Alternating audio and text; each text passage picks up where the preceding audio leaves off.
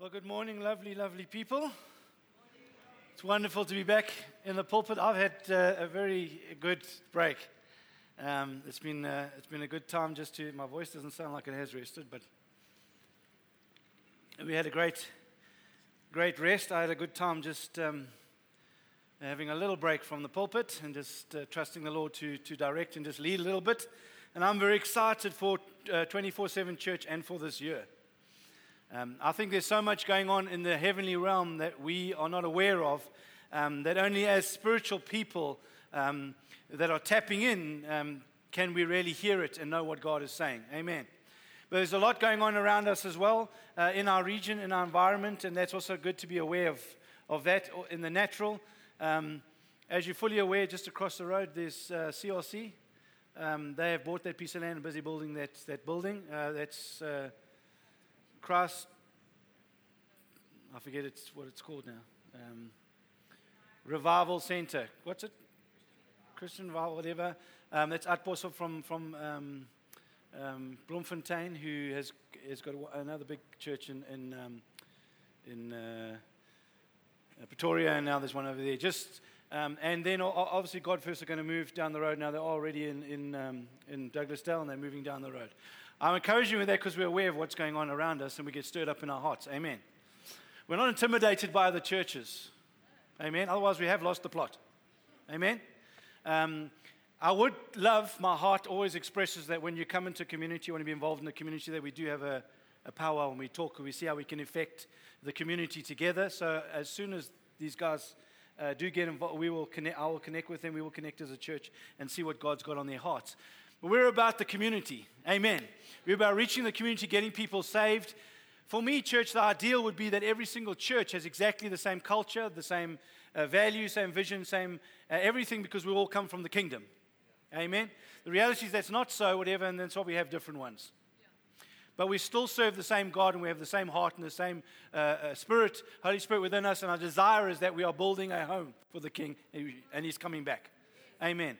So we're just joining together and all of that. We're working together. So please uh, um, don't get swayed or, or, or, or, wobble or whatever. And what's happening here? What's happening there? What's happening here? Amen. God's building something here. And uh, what, we love what he's doing here, and we love what he's doing with us as a community. And there is a purpose and there is a plan. God planted us in this community, and while there's still a purpose and a plan, we continue to, to be effective in this community for his will and his purposes. Amen.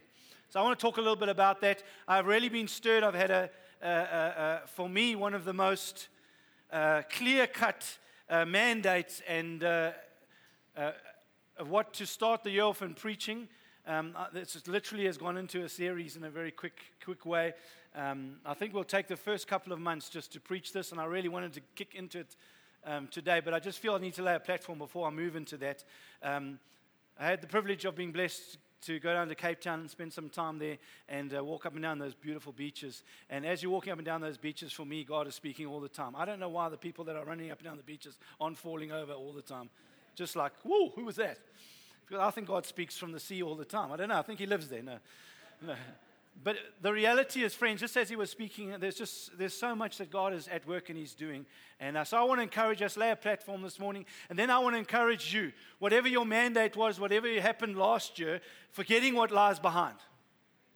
Stand at the beginning and the threshold of this year and make some very important and very strategic decisions. One of them is that church is a big rock in my life, and I want to attend it as much as possible. Amen. Because you don't really attend church, you are the church. And so we miss you if you're not there. And uh, we want to be part of it because this first little season of what I want to share is probably will change your life. Some of it I've never heard preached in my life. That's just to entice you to come. a lot of it you don't hear very often, but I do believe it's a divine appointment by God for a now word, whatever. And we're going to record it and put it down. And I do believe it's going to become a book. That's our serious aim of what God has deposited. It's a divine appointment in my life and I believe over this church for what He is destined for us to do. And, and so I want to encourage you that over the next little while, I know life gets in our way and I know, I know stuff happens, but we've got to get to a place, and maybe this morning will help you a little bit, get to a place where it's just family is important. Being together is important. working together, doing stuff together is vital uh, for us to achieve and display what God has for every single one of us. Amen. So that's kind of the broad picture. Let me just kick off a little bit and say um, I always like to, because I like to be accountable, I, I keep asking the Lord to hold me more and more accountable. Um, there, is, uh, there is far lit- too little accountability in the church today. Uh, of men and women who would stand up and declare things, whatever, and then it wouldn't happen, and uh, they just carry on. I think we need to be accountable that as we share things and as we declare certain things, wherever we need to come back to them and just make sure, uh, otherwise, we need to repent. Amen. Um, so, as I do stand before you this morning, um, I want to tell you that 2017, I said two things. 2017, I said, one, the name of Jesus is going to come under attack. Uh, it's always been under attack, but it's going to come under tremendous attack. And number two, so is the word. I don't know if you remember that. The beginning of the year, I said this year I never felt the Lord saying anything that He was going to do something. I just felt that He was sharing those two things that it was going to be a tremendous attack and a tremendous challenge on the church and on the Word of God, uh, and which is the gospel, which is Christ, and then on His name. And uh, I was just reading an article the other day, was just saying um, how they were doing a quick survey and how little the name of Jesus is actually preached. Isn't that amazing? He's our Savior and our King. You can go around and do a census of all the churches, and very little is his name actually declared and spoken about. When he is everything, friends. And he still is everything, and he's always going to be everything. And anything that you hear preached from this pulpit will be about Jesus.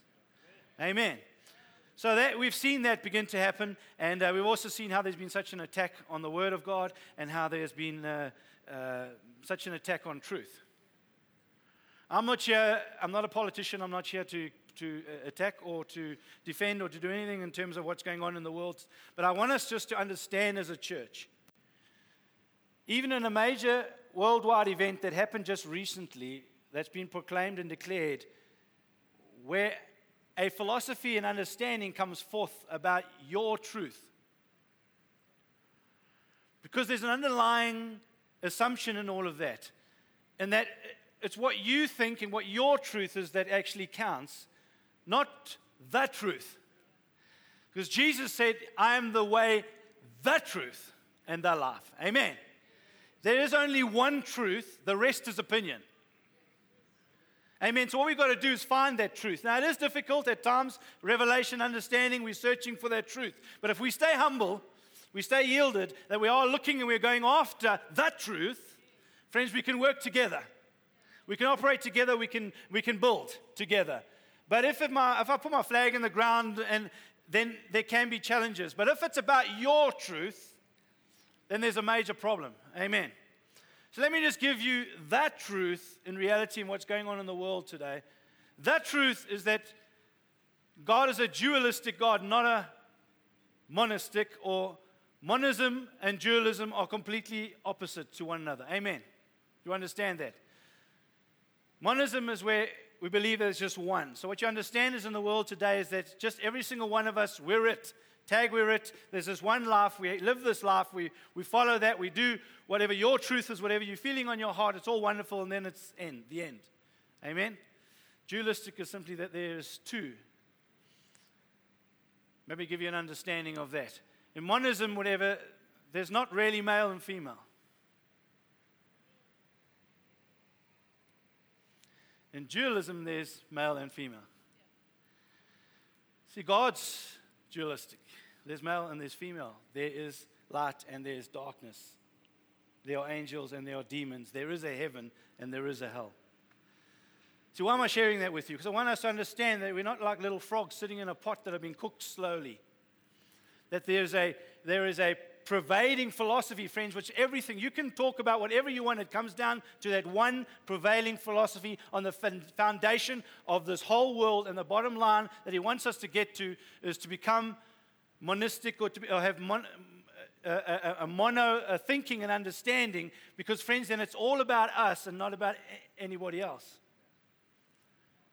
And he doesn't want you to think about that there's a heaven and a hell. He doesn't want you to think about that there are angels and demons. He doesn't want you to think about that there's male and female. Let's all just be one. We really are one. We're all the same. Your truth, your feelings, your way, what you want to do, however we can do that.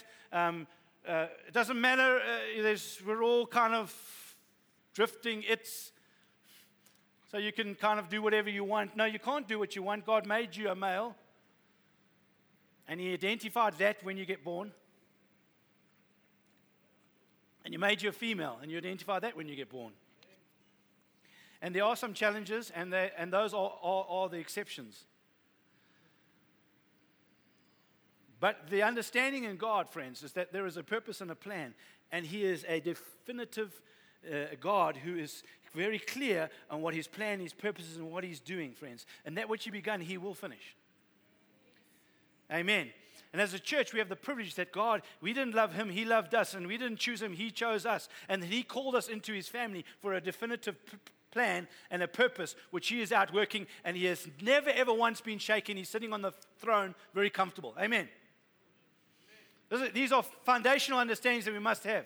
Living in these days that we're living in, friends, to understand and know that the philosophies are going on around us, and that we as the church, slowly, as we are sitting there day after day listening to the TV and to things that are being spoken, are being washed over with this garbage. Uh, yet we are so relaxed at attending or coming to church where we're getting washed over with truth. Just sharing things as we start off the year, friends, just for us to get a little bit of understanding of what God's trying to say, what God's trying to do. Uh, and so, 2018. 2018, um, I was walking uh, Milnerton, on Milnerton uh, on the beach, walking up, and I was saying, Lord, 2018, 2018, what are you saying about 2018? I felt the Lord say this simply to me revealing of the unseen revealing of the unseen. Said, unpack that a little bit more. I feel like the Lord's saying that it's been a journey, friends, and there's been a lot in the scene that's been going on.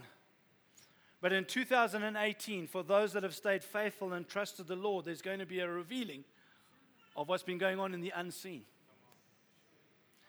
See, God's always at work. The reality about God, friends, is it's all about faith. Without faith, you can't please God because you have to believe that He is. He's unseen because He's spirit but there's going to be a revealing. So I want to encourage you. I want to just encourage you with this word. Uh, this is the things that I really felt the Lord speaking to me and speaking over 24 7. Whatever happened in 2017, whatever the journey is, whatever your challenges are, were, and what have you, we can look at it in two different ways. We look at it in one way that she was, I don't know what happened. I left the door open. Satan got in and he battered me, and it's been a tough year, and he's robbed me, and he's done all these things. And let's give him all the glory and, um, and then wonder if the Lord will somehow get back his strength and be able to cope with 2018, all the onslaught of the enemy, and try and put, his, put, put us all back together again. Or you can look at it that God's got a, he's a miraculous, marvelous God. He's a beautiful God. He's got a plan, his purpose. He's been working all along. He's been shaping and molding all along because that's what he is. He's a potter, friends. Friends, if this church was 300 strong, I wouldn't be on Milnerton Beach. I probably would have been sitting, drinking, and relaxing and saying, Oh God, life is good. But the challenge that we went through in 2017 put me on my knees, put me right the place where God wanted me to be. So, whatever you've gone through, that's the shaping and the moldings of God, friends. That He's been speaking to you, He's been shaping you because He wants to do things in your life because He is for you and He wants to lead you in triumph. He wants to lead you in victory. God's will for you is always to succeed. So, there's been a shaping and a molding, and, and there's been a lot going on that's been unseen. And those that have yielded and those that have been faithful, friends, there's those that have pulled out. Just like there were over 500 friends that should have been in the upper room, there was only 120. There's those that pull out. But of the 120, they received the miraculous, the most powerful outpouring from heaven ever, ever seen, friends. Talk about some dam breaking. You're talking about heaven was poured out over those people's lives that changed them forever. I believe, friends, that this year there's going to be a revealing of what God has been doing. Uh, and it's going to come into the scene, friends, because we've positioned ourselves for what He wants to pour out. See, God wanted to give a, a little woman a whole bunch of oil, friends, but she hadn't positioned herself for a whole bunch of oil. She was just sitting there with her little oil jar, whatever, and just making her last little cookie and saying, Oh, well, you're going to give me some oil. Well, I've got an oil jar. And he went, What do you mean you've got an oil jar? Go around and find as many oil jars as you can. Just go around, get as many, as many oil jars as there are as, as what I'll fill. God he was right at the brink of trying to get her into the oil business. And she was sitting there eating her last cookie. But if she sat there and analyzed 2017, the devil really had had a full day. But she said, No, I listen to you, Lord, you alone. Let's go get all these things and let's fill them. And God filled it. Friends, you might be sitting right at the brink of entering your divine appointment that God has and the plan that He has for you because you have a purpose and a plan. And when you come to church, friends, we should know our purpose and our plan. And my directive, as a part of what God's called us to do, is to gather the group, this group of people, whatever, and make sure they fulfill their purpose and their plan. But if you don't know your purpose and your plan, then you're sitting there with one little jar and God wants to pour out oil. When I know my purpose and plan, I'm about to enter into the oil business. I gather as many of them and he pours them all out, and I can go sell them. Where I was just making my last little cake, now I'm in the oil business, providing oil for the whole community. Just because the word of the Lord came, because she was obedient to the word of the Lord and acted on it, friends. As we stand over 2018, friends, that's what my encouragement to you is. What is the word of the Lord to you? What is your plan? What is your purpose? Begin to position yourself, and I'm trusting because I believe that there's an outworking happening in 2018, that 2017 has been that for you. Even though you looked like you were on your last cookie, even though you looked like you were you just had a little bit left or whatever, and it just seemed like you were diminishing, or this was happening, or that was happening, God was working and positioning you. Even if you started the year off with a job, you end off the year without a, without a job. You started off the year with a big business, you ended the year off with a small business. Trust me, if you look at it through the eyes of God and God positioning you and you stayed faithful, He's going to reveal what He's been shaping and molding and doing. Because He is the potter, we just the clay, friends. It's not about what the clay does, it's what the potter does. But the clay has to yield to the potter. Amen. You can jump off if you want. And I know that a jar doesn't look very nice when it's half finished.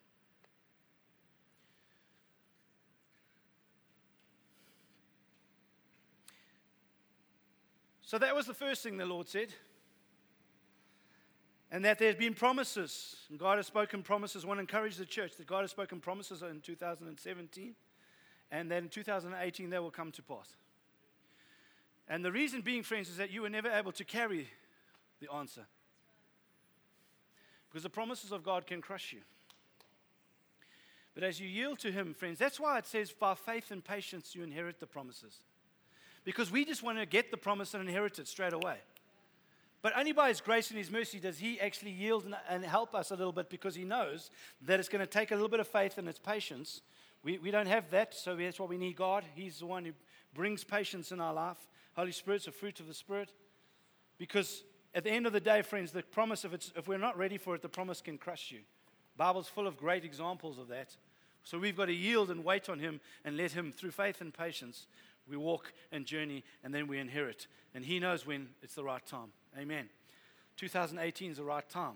You've got to stay in faith and believe God. Um, and then the second thing, the two things that I felt like the Lord say to me, the second thing was this and, um, and I want to encourage you with this and then launch off into a 15 minute, hopefully, little preach. And that's simply this that I want to encourage you, all that I've said, I want to say this. The Lord said to me, There is a more excellent way, son. The second thing in 2018 is a more excellent way. And uh, I, I, something in, in the back of my head was bugging me. That, that's I've seen that in the Bible somewhere. Somewhere I've seen that in the Bible. And um, and uh, I found it in, in 1 Corinthians chapter 12, which is a, is, a, is a chapter about the gifts of God. It's a chapter about the church, it's a chapter about all different members. It's about the hand. Because I'm not the foot, whatever, it can't say that I'm not part of the body. Everyone's part of the body. And, and just because I'm the arm, no less important than the ear or the nose or, or all of this. And each part God is honoring and putting together. And so we have all these wonderful gifts.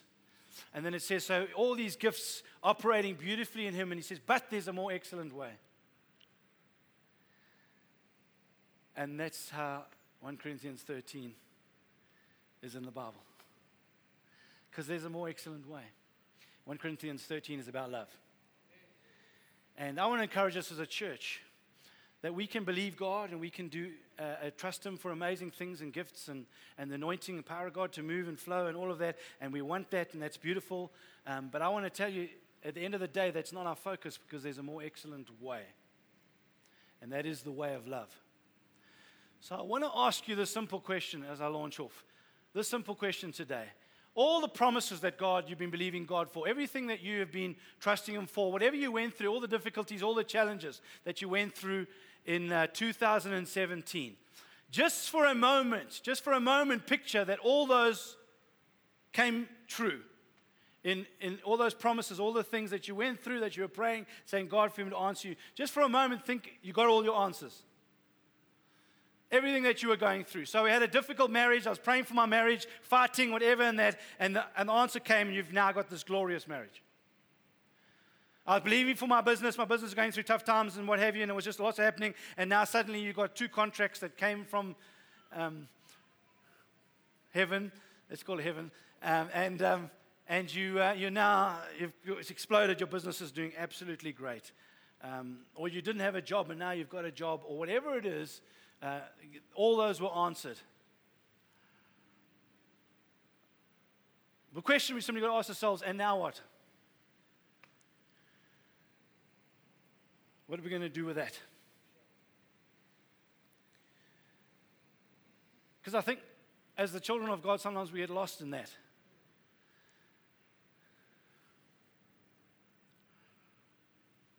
Why don't you turn with me to Colossians chapter 1. Let's go to Colossians chapter 1.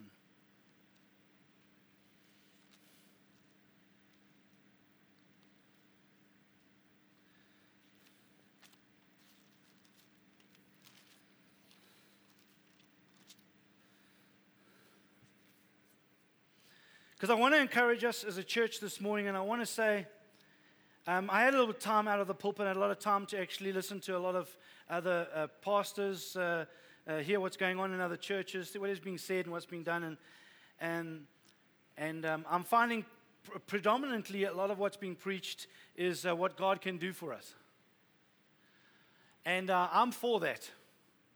And I love that. In fact, it helped me adjust a little bit. I want to preach a lot more of that, what God can do for us. But I want to say that at the end result is that what when God does all this for us?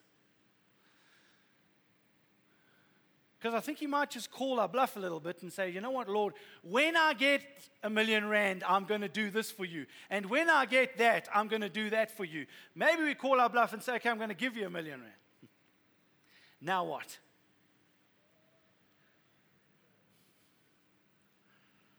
In Colossians chapter 1, let me just read this. We always thank God, the Father of our Lord Jesus Christ. This is verse 3 Colossians chapter 1, verse 3. We always thank God, the Father of our Lord Jesus Christ, when we pray for you, since we heard of your faith in Christ Jesus and of the love that you have for all the saints, because of the hope laid up for you in heaven.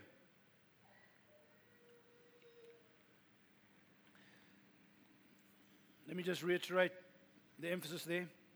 Since we heard of your faith in Christ Jesus and of your love, that you have for all the saints.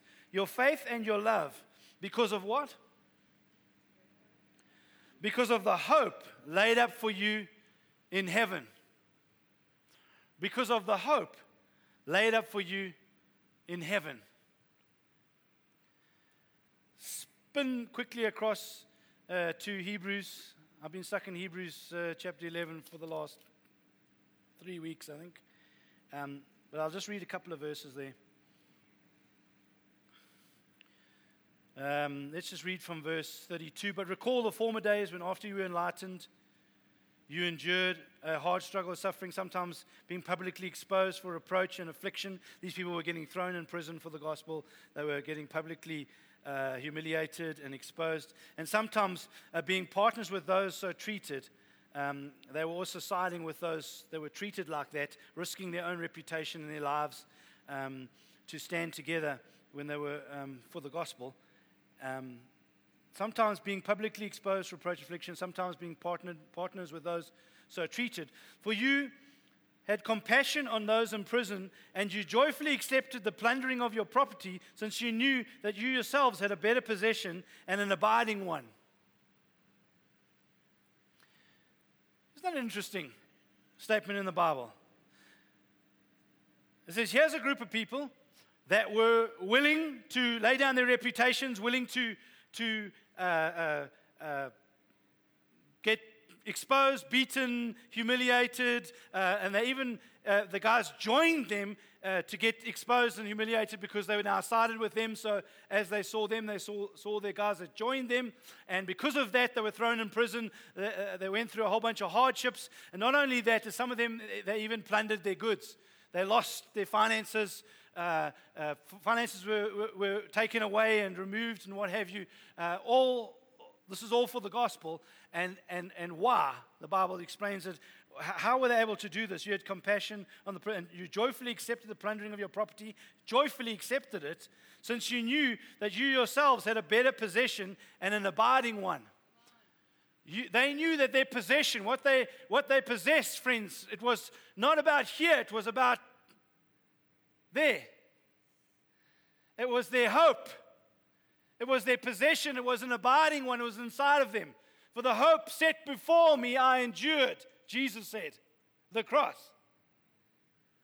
Their fixation, their eyes, their joy was found in heaven, friends, not on this earth, right? So here's this type of person, this group of person that it says, Therefore, do not throw away your confidence, which has a great reward. For you have need of endurance, that when you have done the will of God, you may receive what is promised. And he goes on then to share, uh, because of that picture, friends, Hebrews 11 comes in. Hebrews 11 ushers on the back of that. And Hebrews 11 comes in to explain what? Explains faith. And then after it explains faith, you know that I'm not going to, it's not a formula. Uh, now, faith is the substance of things hoped for, the evidence of things not seen. Uh, by faith, Abel offered to God a more acceptable uh, offering, um, sacrifice than Cain, through which he was commended as righteous. God commended him by accepting his gifts, and through his faith, though he died, he still speaks. Abel. By faith, Enoch was taken up so that he should not see death, and he was not found because God had taken him. Now, because before he was taken, he was commended as having pleased God.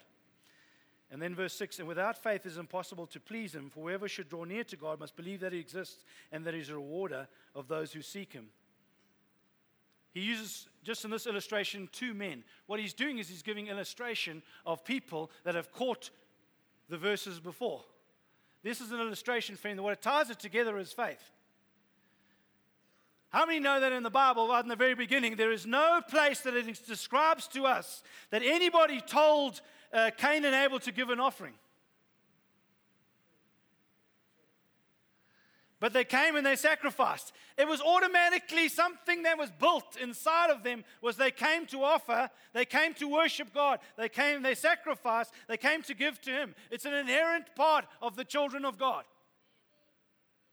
One of the things that was acknowledged here is that when Cain and Abel came together and they gave an offering, the Bible says that the offering of, of, of Abel was acknowledged because it was in faith. And the offering of Cain was not acknowledged because it wasn't in faith. It doesn't say anything about the offering. Friends, whatever you've heard or anything that's taught on that, friends, is sucked out of somewhere else other than the Word of God.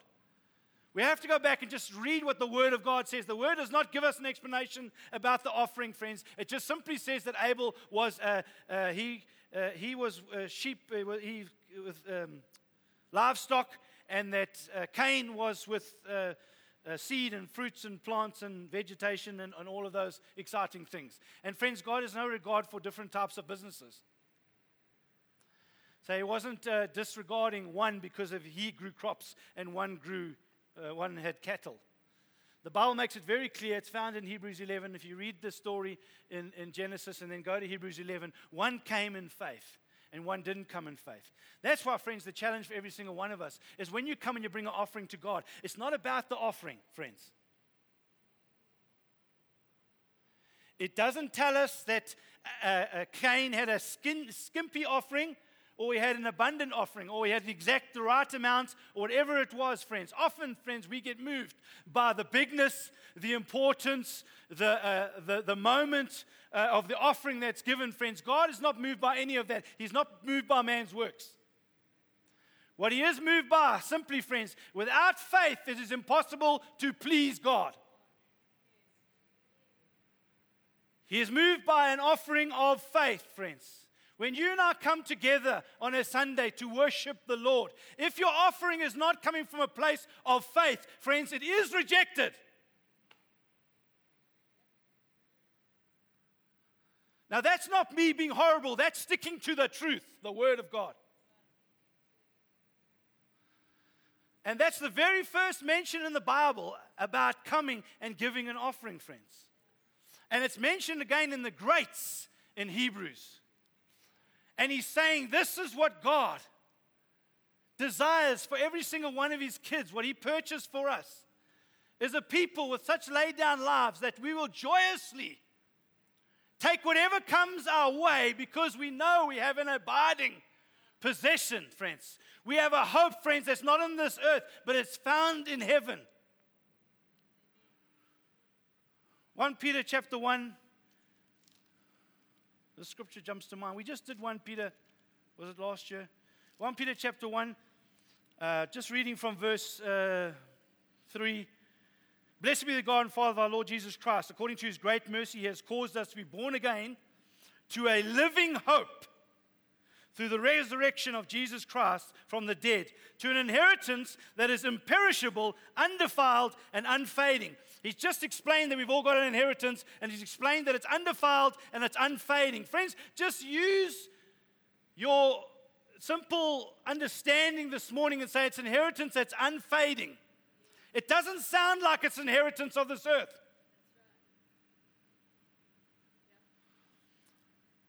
Kept in heaven for you.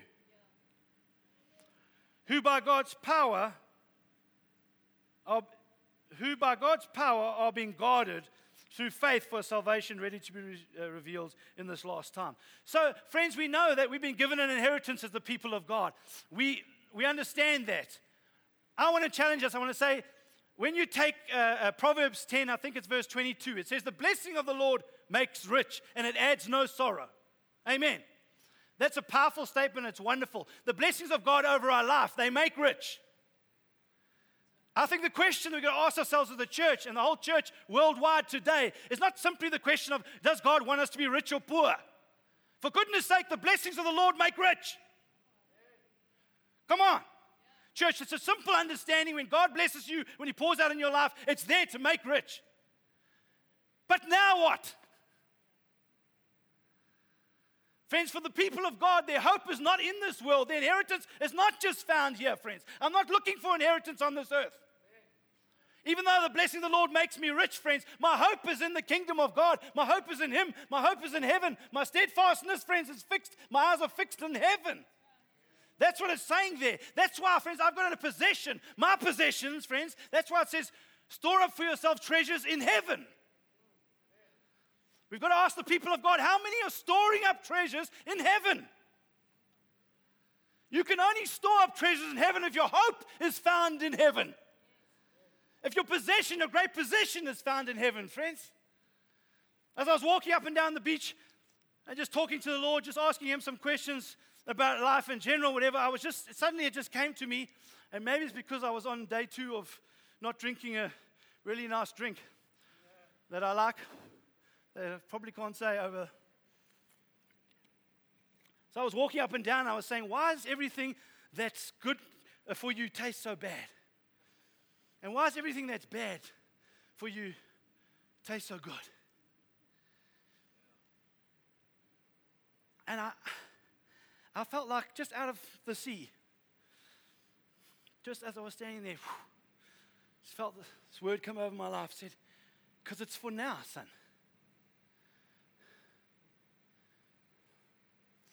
See, you can drink that, and it's very nice. It's very tasty. Mm, it's very refreshing. It's very enjoyable. But it's, it's just, uh, it's now. Because it's so full of sugar. That later you wonder why you got a couple of pains in the joints and everything because you're carrying a little bit too much and the, the joints are telling you and your body is just screaming a little bit because it's like on a high Woo! and yet things that don't taste so lekker sugar free They're not for the now, they're very good for you because they're for the long term.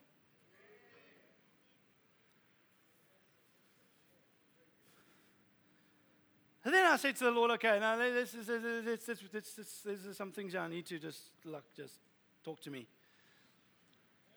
I felt like he said, son, if you live long enough on a diet, that becomes very tasty and good for you. So we've lived on this earth for a very long time. We've tasted a whole bunch of stuff. It really tastes good to us. Friend, it's not, it's not good for you. It's good for the moment, it's good for the now. It's good just. See, when Jesus came to give us life, he came to give us eternal life. Not 70 years, just by the way.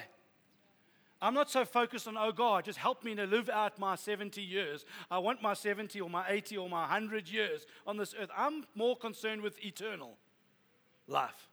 And if I'm more concerned with eternal life, friends, then whatever I'm eating now or whatever I'm doing now, I want to make sure that it's got a deposit and it's got a, a, a, a, outworking. Amen? So you see, we eat the stuff and we snack on the world, and it tastes really good, but it's only for now, friends.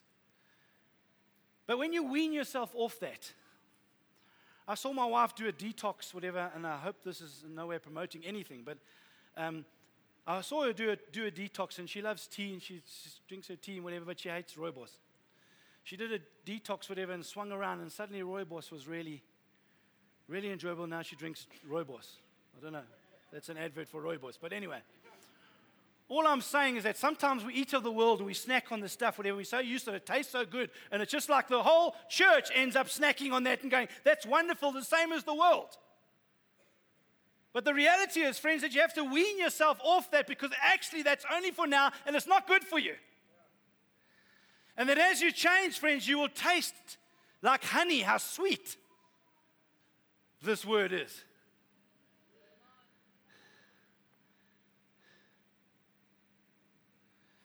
See, the world's not in danger of the church being too heavenly minded. The church isn't sitting there. Eh, we, we, are way too heavenly minded. We spend half our days with our noses in the Word, reading the Word, studying the Word, and we actually know earthly good. We, we actually drift around wherever there's people dying, there's people there, but we are just out there and we, we just worshiping, and, and it's, we're just so heavenly minded that it's, it's not. We've retreated We've retreated and we've gone and we're just studying and we're spending time with the Lord and everything, whatever. Actually, the world's not in danger of that. The reality is we spend half our time earning money and the other half our time spending the money and having to repair that which we spent it on or loving that which we spend our money on. And maybe 10 minutes in the Word. What the world, what the what, what the, the gospel and the love of God is in danger of is worldliness. My Bible says, Colossians, that that love was based on a hope. Friends, what is strangling your and my purpose and plan and effectiveness is not too heavenly minded, it's too worldly minded. So I felt what the Lord say to me is that the church is still living in the holy place. And it has not begun to operate and live in the Holy of Holies. Do you know that the temple is made up of three parts? There's an outer court, inner court, and the Holy of Holies. See, in the outer court, you've got the sacrifices and the washings in the court, you've got the table of bread, you've got the uh, candlestick, golden candlestick, and you've got the uh, altar of incense. So we sacrifice, deal with things in our lives. We come in, we offer up prayers, God to come and work on our behalf, to bless us and table of bread. We're operating, God's blessing us, and We're in this whole thing when actually we could be stepping into the holy place, which is a place where it does not lead, need light. Because God is the light. Could throw it out to you that I'll preach on this a little bit later, but simply to say this that you're made up of body, soul, and spirit.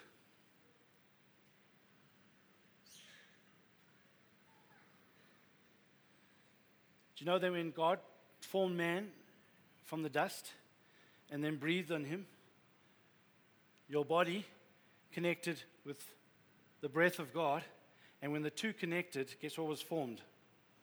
The soul. It's your personality, your identity is who you are. It's connected together with your spirit man. It's very hard to separate the spirit man, the spirit and the soul. They're one. That's why I talked about the two. You have body and soul or spirit. They're together. That's why the Bible says the Word of God is the only thing that can separate between the spirit and soul. But when you stood before the Lord and you were created, body, soul, and spirit, He placed you in a garden where you could eat from the tree of life and not from the tree of the knowledge of good and evil.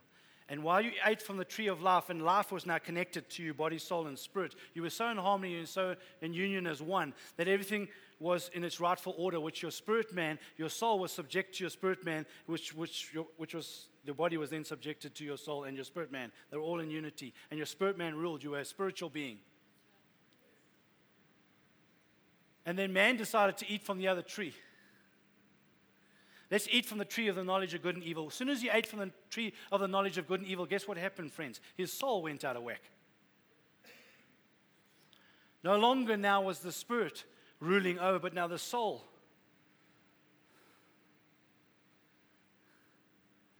Guess what God does? God says, Listen, I have to stop him from eating from the where? The tree of life.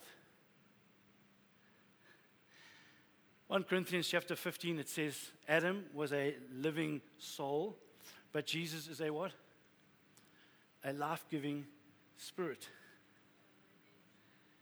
When you and I get born again, friends, we get united and connected back with the tree of life, which brings our soul back into its rightful place. Now, our soul, friends, loves this. Our spirit man is in love with this. So, when we talk about what I was trying to share this morning, is what I'm trying to encourage us is as a church, is that what happens when He does answer you, your prayer? What happens when now you do have a whole bunch of finances? Because, friends, we were designed from the very beginning to worship Him. We were designed from the very beginning, friends, to sacrifice. Because it's, an, it's our acceptable worship. And God's looking for people that'll worship Him in spirit and in truth. So He wants us to be spiritual beings that worship Him in spirit.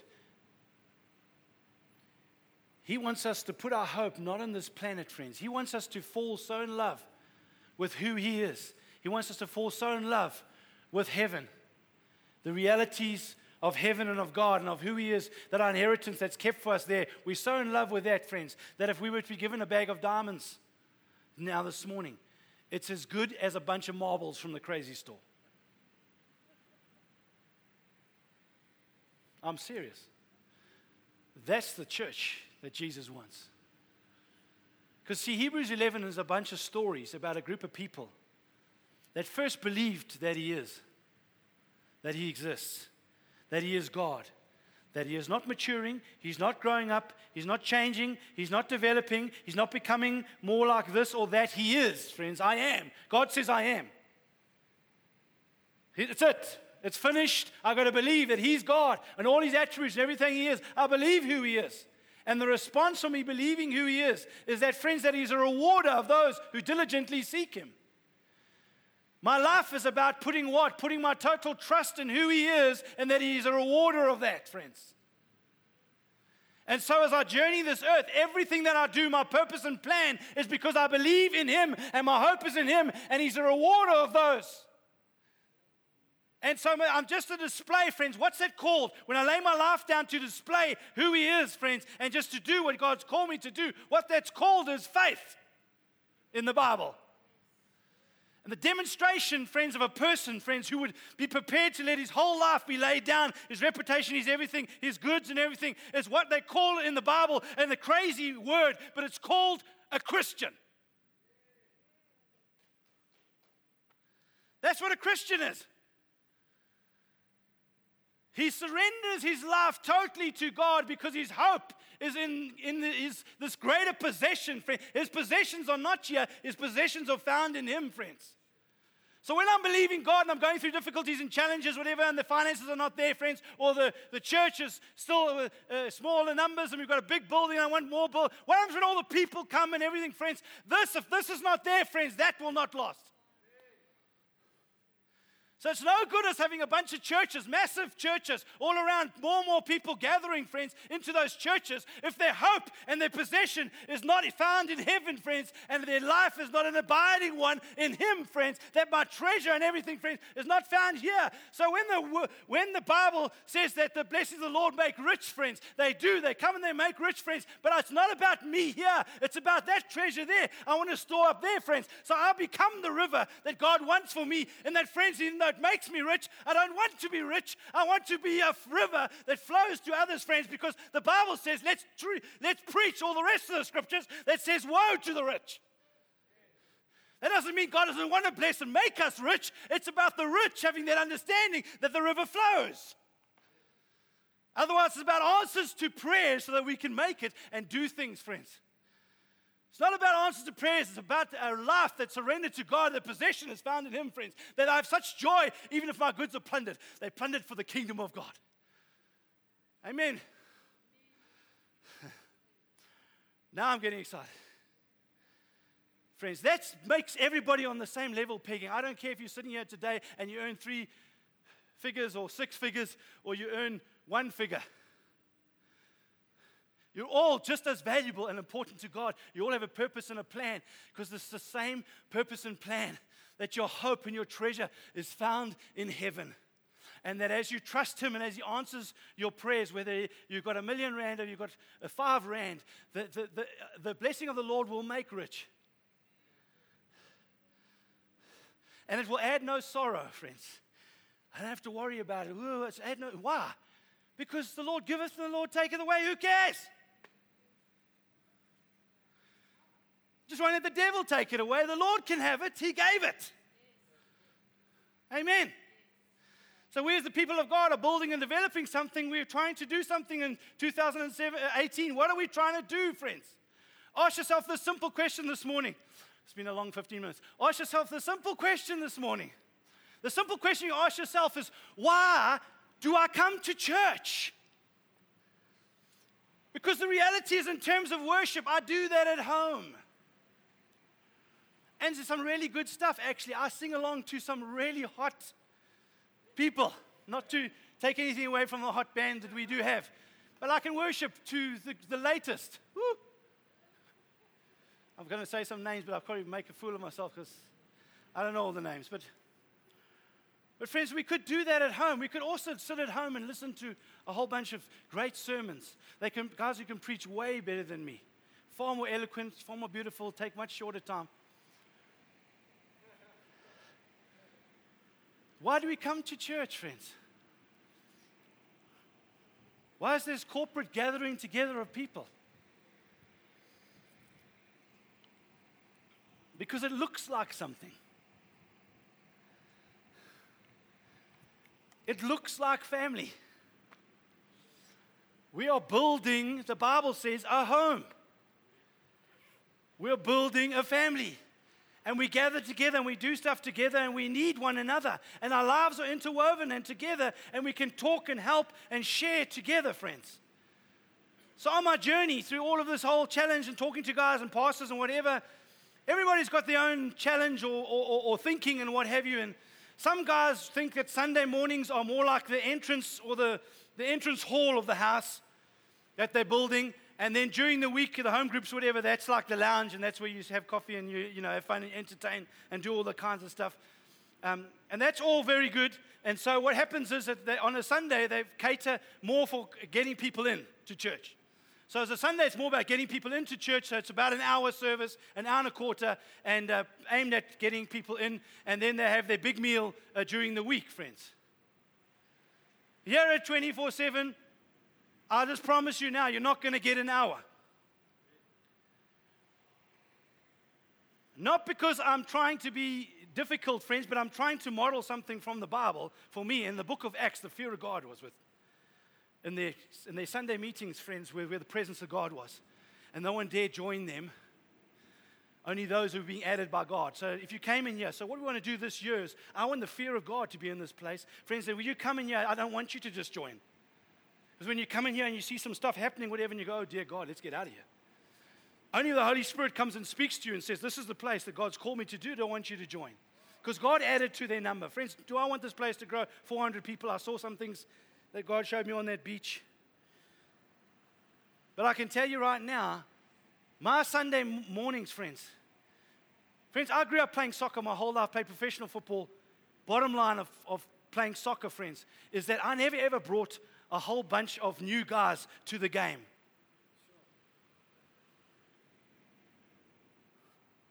I brought a whole bunch of new guys to training. See, for me, this Sunday is a big rock, friends. It's the game. During the week, there's training. Friends, in this church, the reality is this is not the net. People can get saved on a Sunday morning. That's wonderful. You can bring people on a Sunday morning. Bless God. Thank God that you can bring people. But this is not the net. You, the net. During the week, you're encountering a group of people all the time. And you, you bring them to training. And then you bring them to the home group, friends. Just as a little side thing quickly while I'm just talking about that. As they said, the Sunday is a short little service, but their big, their main event is a home group. So just if you're thinking, getting excited, going, oh, Grant, maybe you should really pray about it for an hour service. Then I really want to see all of you during the week at home group. Because that's the big game. Amen? Because we really do need to up our attendance at home group. That's where we're actually modeling, but that's training, friends. We bring guys in there, they come and they sit and we train and we, we exercise, friends, and people stand up there and go, I just feel the Lord speaking to me and telling me, oh, the horses are going to jump out of the sky and they're going to land on us, whatever, and be careful and all of that. And people go, no, no, hold on. Maybe that wasn't from the Lord. Let me help you, whatever. You don't come here on a Sunday and stand up for the people and say, the horses are going to jump, watch everyone dive. It's not training ground, this is a game. This is important. It's a big rock. We're declaring things. That's why I guard the pulpit, friends. We don't just declare anything and everything from the pulpit. We're trying to, we're trying to uh, build something here, friends. Amen. I got sidetracked. What, what was I speaking about? but the reality in this, friends, we're building something, we're developing something, we're committed to this thing. And so in 24 7, friends, we, uh, the preachers should be shorter. I'm, I'm going to make them shorter because we can only concentrate for so much. Our bums are, are not, uh, they're linked to our understanding. So I understand that, so we can make that short. It's not about a long service, friends, but we make our Sundays, friends, about our home. When you come in here, friends, the fear of God must be here. Presence of God is moving. Holy Spirit's leading us. We're doing a bunch of stuff. Stuff's going to happen, friends. It's not catered for the, the, the new visitor.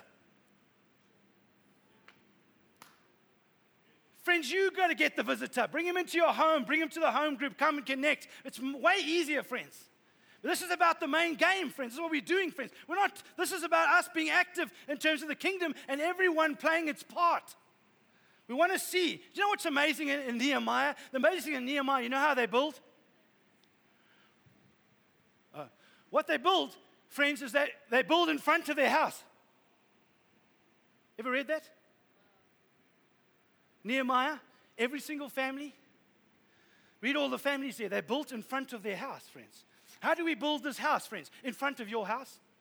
Who you connected with? Who, who, what's surrounding you? What's in front of you? What's your next door neighbor? Some guys had bigger capacity and they did those things. And then some guys were different giftings and they did that. Oh, I was the gifting of a goldsmith. I did all the gold. Oh, I was the gifting of fix up the gates and do everything. I did all that. I was a gifting with wood. I did all of that. Thing, whatever the gifting was. But how do you build a house? You build a house with a whole bunch of people who've got all different giftings, doing what they're called to do and just building in front of their house. Which signifies your household, who you are, and your sphere of influence, and those people around you. Friends, if we do that, we build a home. We build a family where everyone's connected and it looks like something. Amen. That's what we're trying to do at 24 7 church. That's the vision, that's the culture. As best as I can, take it from the Word of God. Friends, this will never, ever, no matter how big God uh, grows this church, it would never become a shuttle service to tick a box for somebody for an hour.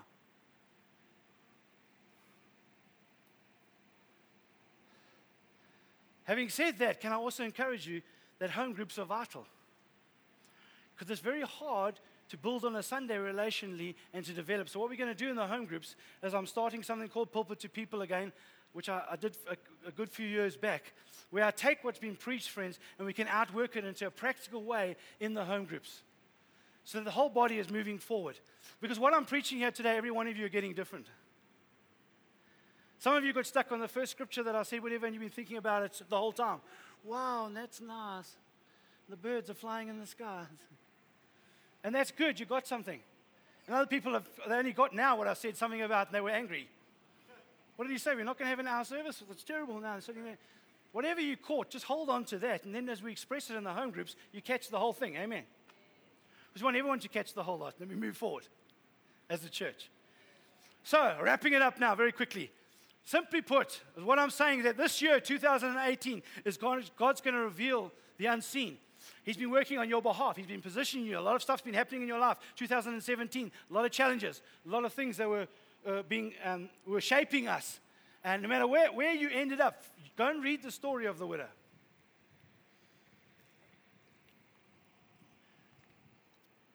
Friends, what He's positioned you to reveal the unseen, to to, to, to give you. If you've been battling, whatever, like for me, I saw so many businesses, just God restores back that business, friends. But it's not like, whew, I can breathe now. Yeah, I've got finances, I've got lacquer. Um, now I can just finally go and buy the boat that I always wanted and uh, go skiing on Sundays. Um, the reality, friends, is that this whole thing is that the blessing of the Lord is there to make us rich. He wants to bless us. He wants to to allow funds to flow through our lives. We understand that. But all of our lives are so surrendered to Him, our hope, our inheritance. Everything is secure. It's found in Him, it's not found in this life. I'm a spiritual being, friends. Now that I'm connected with Christ, a life giving spirit, I'm a spiritual being. It means I can live on this earth and I can enjoy it, but my true joy is found in Him, friends. And when I have that, when I have my hope secure, friends, then the Bible says, then I will truly go the more excellent way. And it's the way of love. Now I can truly love everyone, all people. Shall we stand?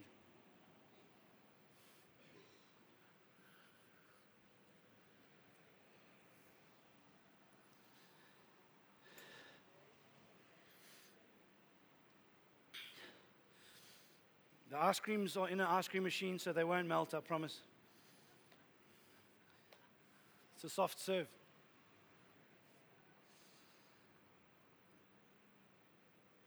So, Father, I just want to thank you for 2018. I want to thank you for every single person that you've planted here.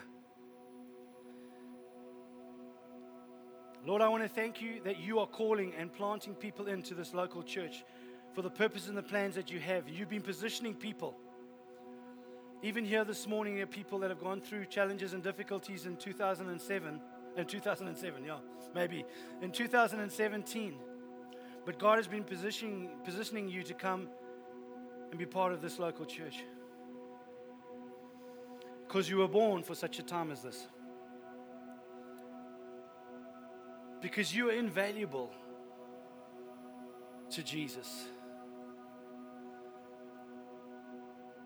Because in our togetherness, corporately, He is building a home, He is building a family. And family and a home looks like something. It's displayed when we gather, it's displayed during the week when we gather. It's displayed in our values and how we operate in our lives.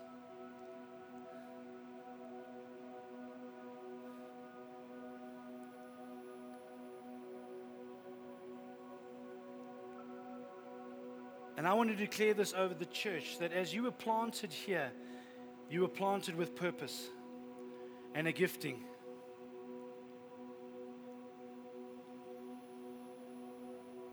And I want to encourage you that I will do my utmost to make sure that you fulfill your purpose and that you operate in your gifting.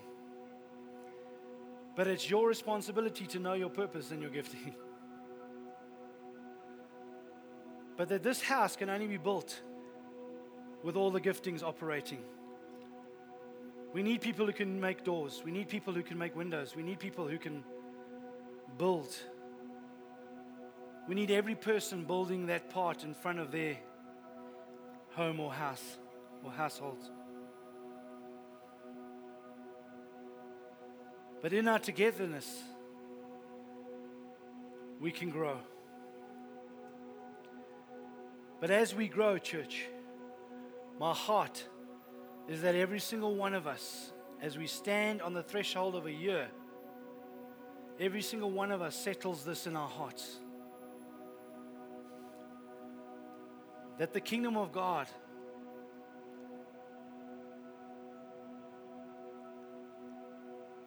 is spiritual and that we are spirit and that we are spirit men and women who place our trust, our hope in a God who is spirit. And our faith is in Him. And that everything that we do is secured in that eternal hope and that eternal possession. And that when we do that, it's wonderful to hear Paul write and say, I'm just so amazed at your faith in Jesus Christ and your love for the saints. More excellent way is love lived out. And as a church, that's our mandate, that's our mission statement, just to be love to a dying world around us. We can only be that, friends, if our hope is found in Him. So I pray today that I've said a lot, Lord God, but that, Lord, some of the truths of the gospel and of your word would settle in everyone's heart as they make decisions, Lord God, that we've been planted together for this purpose. And as we look out over the year, there's no advisory parts in the body. There's only functioning parts. And every part is so important. And that we would be, understand and know that we're treasures here today that have been brought together for an incredible year of purpose and plan that God is building and establishing. There's expansion of family, an expansion of a home going on here. And it's called 24 7 Church. Let your kingdom come and let your will be done in our lives on this earth as it is in heaven this morning, Lord. Holy Spirit, I ask you to come even right now and seal this over every single heart. In the name of Jesus. Bless your people as they go out, Lord God, this week. I really am trusting for such a favor that's released, Lord God, the favor of God as people operate in their skills and their giftings as they yield to you. That your favor, Lord God, would operate over their lives. That you would reveal the unseen. That we would walk in our full inheritance and joy. And that we would truly love like only you can love. In Jesus' name. In Jesus' name. Amen.